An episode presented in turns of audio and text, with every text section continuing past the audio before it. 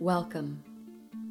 Friends of the Palace Grand is a not-for-profit theater society located on the traditional territory of the Tr'ondëk Hwëch'in in the frontier town of Dawson City, Yukon, Canada. We are proud to present the radio play series Encounters of the Yukon. Before our radio play feature, we'd like to present a short created by Carol McBride titled Just a Minute. Suppose you had a minute, less than a minute, where the world listened. It wouldn't matter that you're a woman and old. They really listened. Like if there was some kind of implanted empathy device. As people pass, they can feel what you feel. A larger audience, what would the message be? Like a eulogy, an epitaph? No, you're not dead. Like a want ad? No, they can get it. A rallying cry, a mantra. One minute, they would be there. For what's important to me, not your ego. You get this one opportunity. A speech from Miss Universe, this world peace from victims of misogyny. Not just that, patriarchy, privilege, the whole bit. Like a tattoo, an elevator pitch, a big ass bumper sticker. I've seen it. If you're not outraged, you're not paying attention. Not to give anger that much cred. What about just pay attention? Or better yet, pay just attention. Yeah.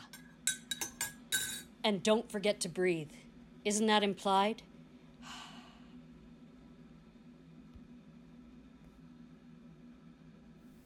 And now onto the feature presentation, Strange Things Happen in the Land of the Midnight Sun, written by Beverly Wood. Please enjoy the show.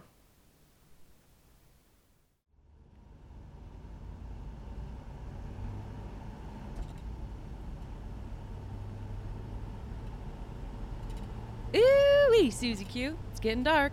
Glad I fed the dogs and filled the lamps before we left this afternoon. Hey, be nice to get home, sweetie Susie. Hope the fire's still going good. Come on, Susie. Hey guys, how's it going? Home sweet home, I say. What y'all doing?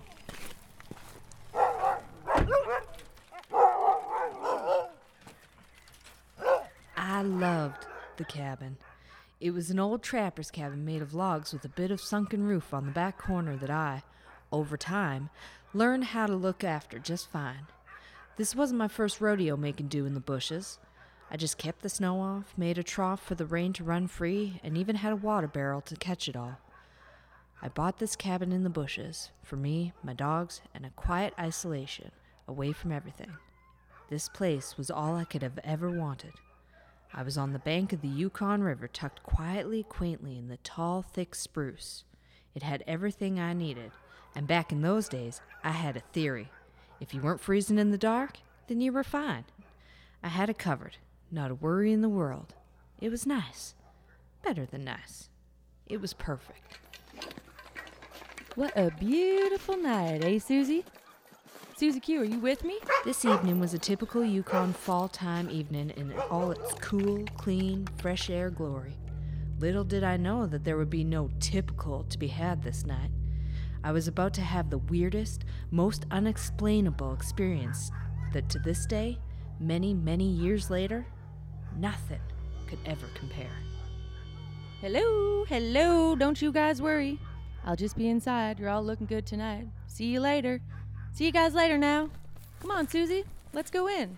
My pet dog, Susie, a medium-sized, black-haired, curly dog who walked with me, rode with me, slept with me, went everywhere with me. She was the greatest of companions.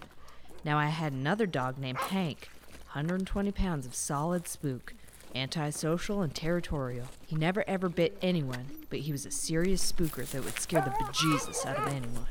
He was a good watch dog. Ooh-wee! There's a sauna in here, Susie. Phew, it's hot. There must be a huge bed of coals in the bottom of that stove. Nice. I'll just throw some wood in there and shut it down for the night. Yep. Back then, I had a bit of a young ego happening. I was such a smarty-pants in my own mind. Knowing that my fire had never gone totally out from September to May fueled that one for me real well. Never have to split kindling, never had to hunt paper, and never had to wait long for the cabin logs to warm right up. Saved me the chore of going to Whitehorse Star newspaper for fire starter on my dreaded trip to town. Whitehorse Town. We used to call it Electric Town. A lot of us lived without electricity back then. You going to Electric Town this week? Someone might ask. Yep, I guess so if I have to. There was an old outstanding joke around town. What you up to? Oh, not much, just gathering gossip and trying not to die. Yep, you make your little nest there, Susie, and I'll be there in no time. Whoo-wee, it's hot in here. I had a beautiful homemade barrel stove that, with a little help, could be completely airtight. Ooh-wee, is that ever hot?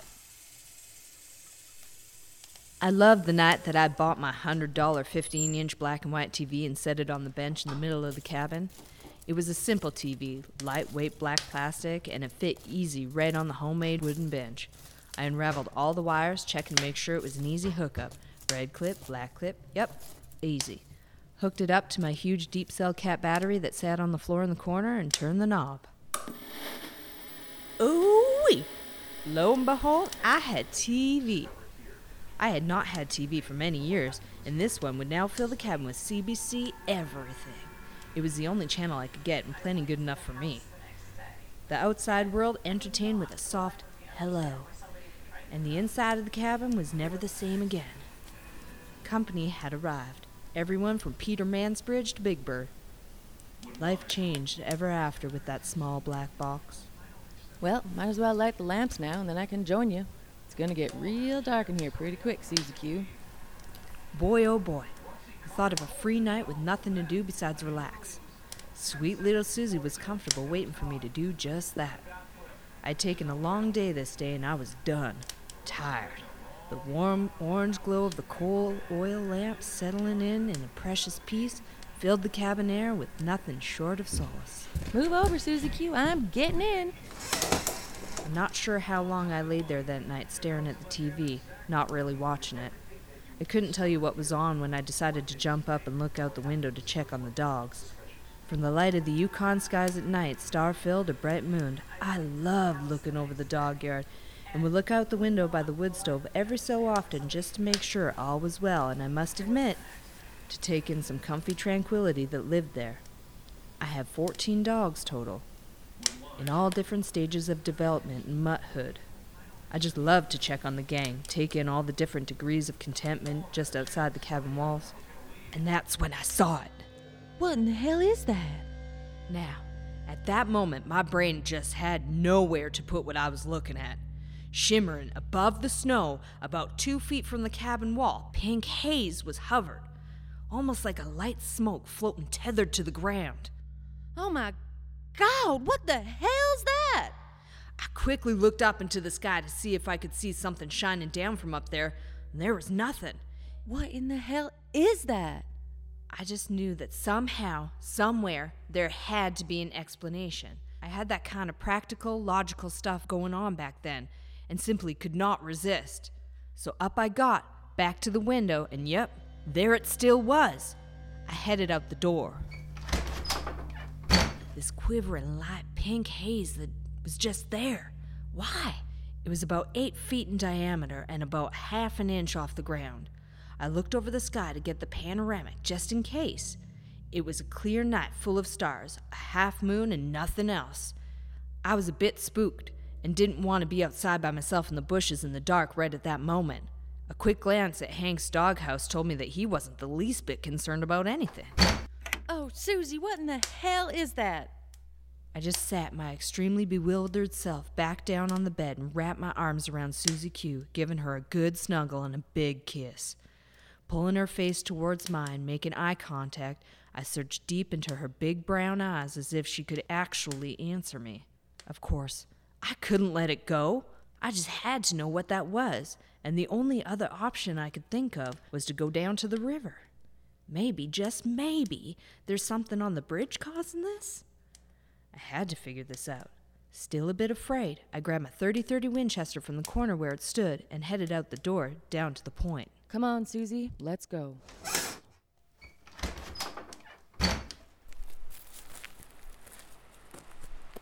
Now, of course, it was no surprise that when I looked down the river to the bridge, there was nothing there. Nothing at all.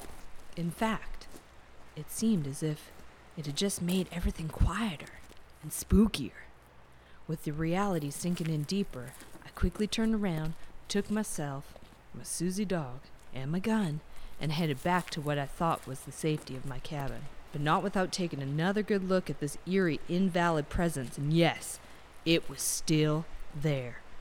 I thought, it's getting late, I need to work in the morning, I just need to go to bed. I had an unconscious faith that if anything was seriously going on, the dogs would tell me somehow.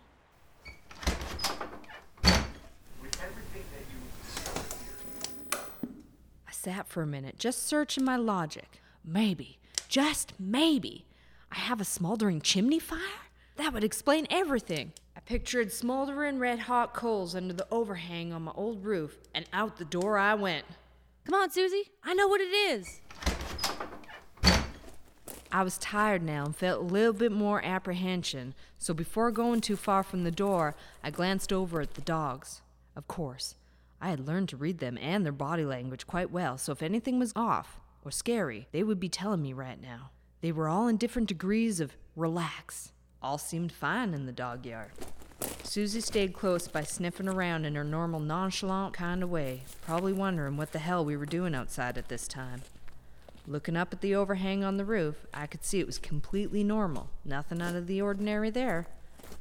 And with that, I once again quickly turned around and scooted back inside the cabin. Susie, in a hasty tow, followed right behind. Now, on this night, I went to bed, gun close at hand, just a little unnerved, and pulled the Scarlet O'Hara in Gone with the Wind. The same line that she had become so famous for over centuries had become a staple in my life, and on this night, I needed it. I think about that tomorrow. Tomorrow's another day. Ran through my mind, and I just cozied right into those hammock-type bed springs and quickly fell asleep.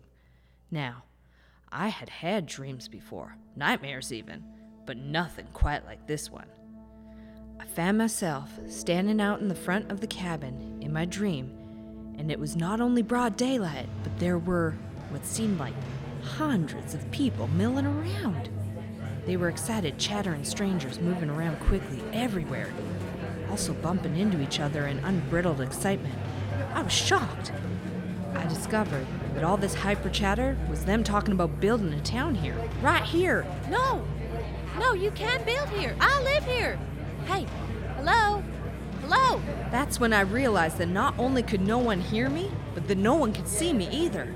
As I frantically got animated, louder and louder, waving my arms in front of faces, it became undeniably clear. To them, I wasn't there. Hello? Hello, can you hear me? I'm right here. Please, you can't stay here. It became so viscerally clear in that moment that I wasn't actually there. I felt like I had no substance, an empty orb almost, and that's when I thought, where's Hank? In my dream, I walked over to his house to find that it had been cut in half with a power saw, and the blood covered the edges of the fresh cut. It scared the hell out of me, and I sat up like a dart. You! I woke in a panic, blinking. I now had a headache that consumed my whole head. I had never experienced such a headache. Every bone in my face and head was throbbing, and there was no getting rid of it. It actually made me shiver and feel clammy all over. Knowing I had to work in the morning, I desperately tried to go back to sleep. But with this headache, the shivering, the clammy cold sweat, I laid awake for hours. Every once in a while, I would check the clock to see what time it was. one ten, one fifty-five, head pounding. The last time I recall looking at the clock, it was two thirty, and just a little while later, maybe ten minutes, I saw vehicle lights shining in the window. They hit the inside south wall as they always did when someone was coming down the driveway along the river. The lights quietly moved along the wall, nothing out of the ordinary. I watched the car lights slowly move along the wall, Susie patiently waiting by the door. I laid there with my eyes closed, waiting, wondering why the team wasn't barking.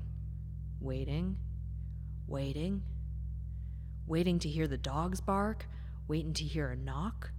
To hear the roar of a motor turning around in front of the cabin? I don't know how much time had passed, but I do know it was just minutes. I got up and looked out the window. There was nothing there. Nothing there at all. How is that even possible?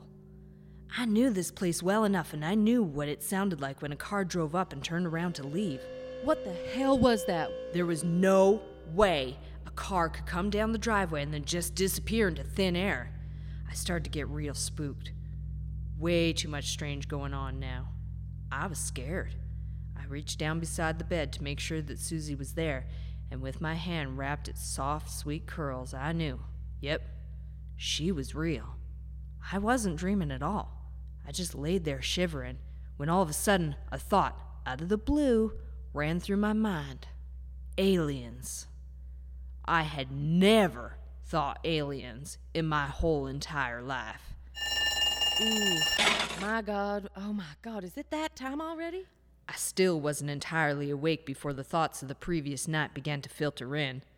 I felt tired and spacey in my head, but my headache was gone. I got up and headed for the door to let Susie out for her morning pee, but not without glancing out the window first. It was gone. As far as I could tell, it hadn't left a mark, at least not on the ground anyway. Susie, of course, headed right out the door for her morning pee as if nothing had happened. I watched her closely just to see if there was anything unusual in her behavior. She just wandered off slowly, relaxed and sniffing no different than any other morning. One quick trip to the outhouse and I was ready to roll. Come on, Susie, let's go. Time to go, kiddo.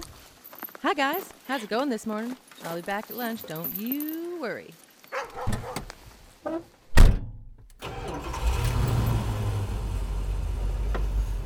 Because I always hated to leave my little refuge and the quiet incognito of the tall trees, I'd usually take my time going down that long, bumpy driveway along the river, but I needed to unload, and I was in a hurry to do just that. Tracy was just a short drive from where I came out on the highway, maybe about five minutes, three minutes this morning. I was secretly hoping that she might be able to come up with some reasonable explanation, but no. It turned out to be the opposite of that. Turned off the highway, past the yield sign, so perfectly disguised as a stop sign, and headed towards her place. I'm sure she heard me coming. Hi, Trace. You would not believe what happened to me last night. Aliens! Why did you say that, Trace? Tracy had an expression on her face that I had never seen before as she walked over and sat at the top of the stairs looking down on me. I could see that she was perplexed big time. You wouldn't believe the dream I had last night. What was it? And why did you say aliens? I dreamt that I was trying to get down to your place and I couldn't get there. You know, when you run and you're just not getting anywhere? Well, it was like that. It was like I was trying to run through nothing. I, I don't know how to explain it. I know what you mean. I've had that feeling before in my dreams. Trying to run and just not getting anywhere? But but why did you say alien? Just wait. It was like I was stuck on your road with no way of getting out, off, or away anywhere. It was freaky, and it was that real dark where you just know, even if you put your hand right in front of your face, you wouldn't be able to see it. But I could see these things, these creatures peeking around the trees at me. They looked like aliens. There were short ones and tall ones, and they just kept peeking at me. I'll never forget their faces. I was terrified, and I could just see that some of the tall ones actually felt sorry for me because I was so scared. I just kept trying to get to the cabin, but I couldn't. I couldn't get anywhere. I was so flippin' scared. I just wanted to get out of there immediately. Next thing I knew, there I was, standing at the front door. But I couldn't get a hold of the doorknob. I couldn't open the door. I kept trying, but my hand kept going right through. It was like I was a ghost, and I, I wasn't really there. Panicked, I ran across the street to see if the neighbours could help me. And the same thing. Every time I tried to knock on their door, my fist would go right through. I was so scared, and that's when I woke up. What a weird, flippin' dream! Oh my God, Trace, let me tell you. I proceeded to tell Tracy every detail of what had happened over the course of the night. I could see Tracy's facial expressions change, and at one point, she even got up and walked away. Her dream still so fresh in her mind that she simply could not hear any more. What do you think that was? I don't know. I really don't know.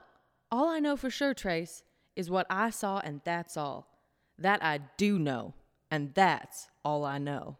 Tracy and I did go over the night a few more times throughout the day, still not knowing what the hell happened. Why would either of us even think of aliens? It's not like it's ever crossed my mind. Has it ever crossed yours? Or have you ever heard of any weird stories or anything? No, no, not ever. I can imagine where that would have come from. What a weird dream. I've never thought about aliens, never mind talked about them. Me too, Trace. That's just way too weird for me. I don't know what to think of it all. At some point, I asked Tracy if she could draw a picture of the aliens she saw in her dream, and she did. They had big heads and big black oblong eyes that sat differently on their faces. The short ones were more roundish looking than the tall ones, which were quite thin. To this day, those images have never left me. Years later, when Tracy first saw a picture on a book cover in our local bookstore, she said, "There they are! That's them! That's exactly what they look like!"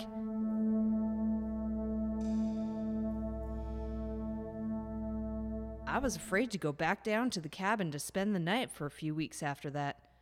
I would go down during the day and tend to the dogs, their yard, and the fire. Hang around for a while just in case I wanted to brave it once again and stay the night. I was spooked. It wasn't till about two weeks later that I did go back to the cabin one evening after having left just a few hours earlier that afternoon. I missed being there, and I just couldn't stay away any longer. Well, let me tell you. Well, hello again, you guys. I'll be here for the night, so now you guys can just keep your eyes peeled, hey? That's all I ask, okay? I got a surprise for you guys.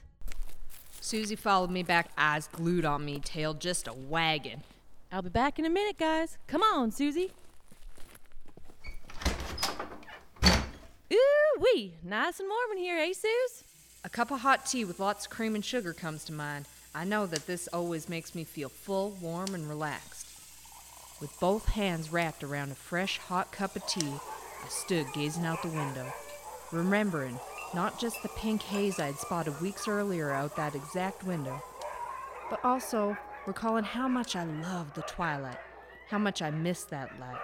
It's such a fleeting beauty, creating ever-changing shadows as it moves. Sitting quietly now, watching the dust creep in like a warm blanket, the unavoidable crossed my mind. Time to light the lamps. Shadows are starting to stir, and I can tell they're quickly changing. I get up to do that, and that's when it hits. My young imagination instantly pictures an alien peeking from around a shadowed corner, and I'm consumed in a millisecond. That's it. I don't even try.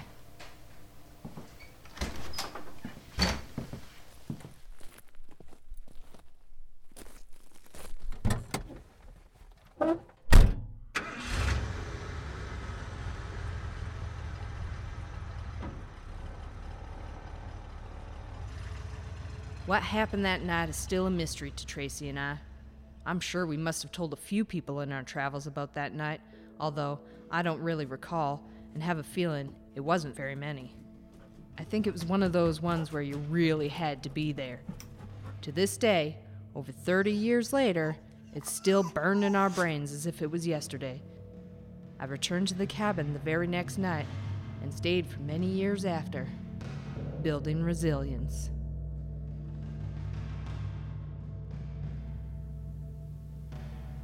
Strange Things Happen in the Land of the Midnight Sun was written by Beverly Wood, performed by Amy Ball as young Bev, Lindsay Burse as old Bev, and Joey O'Neill as Tracy.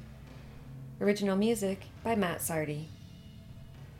This series was produced and directed by Robin Sharp, edited by Annie Kearns, production coordination by Ange Benici, that's me, and the Foley was created by Claire Falkenberg and Megan Gamble.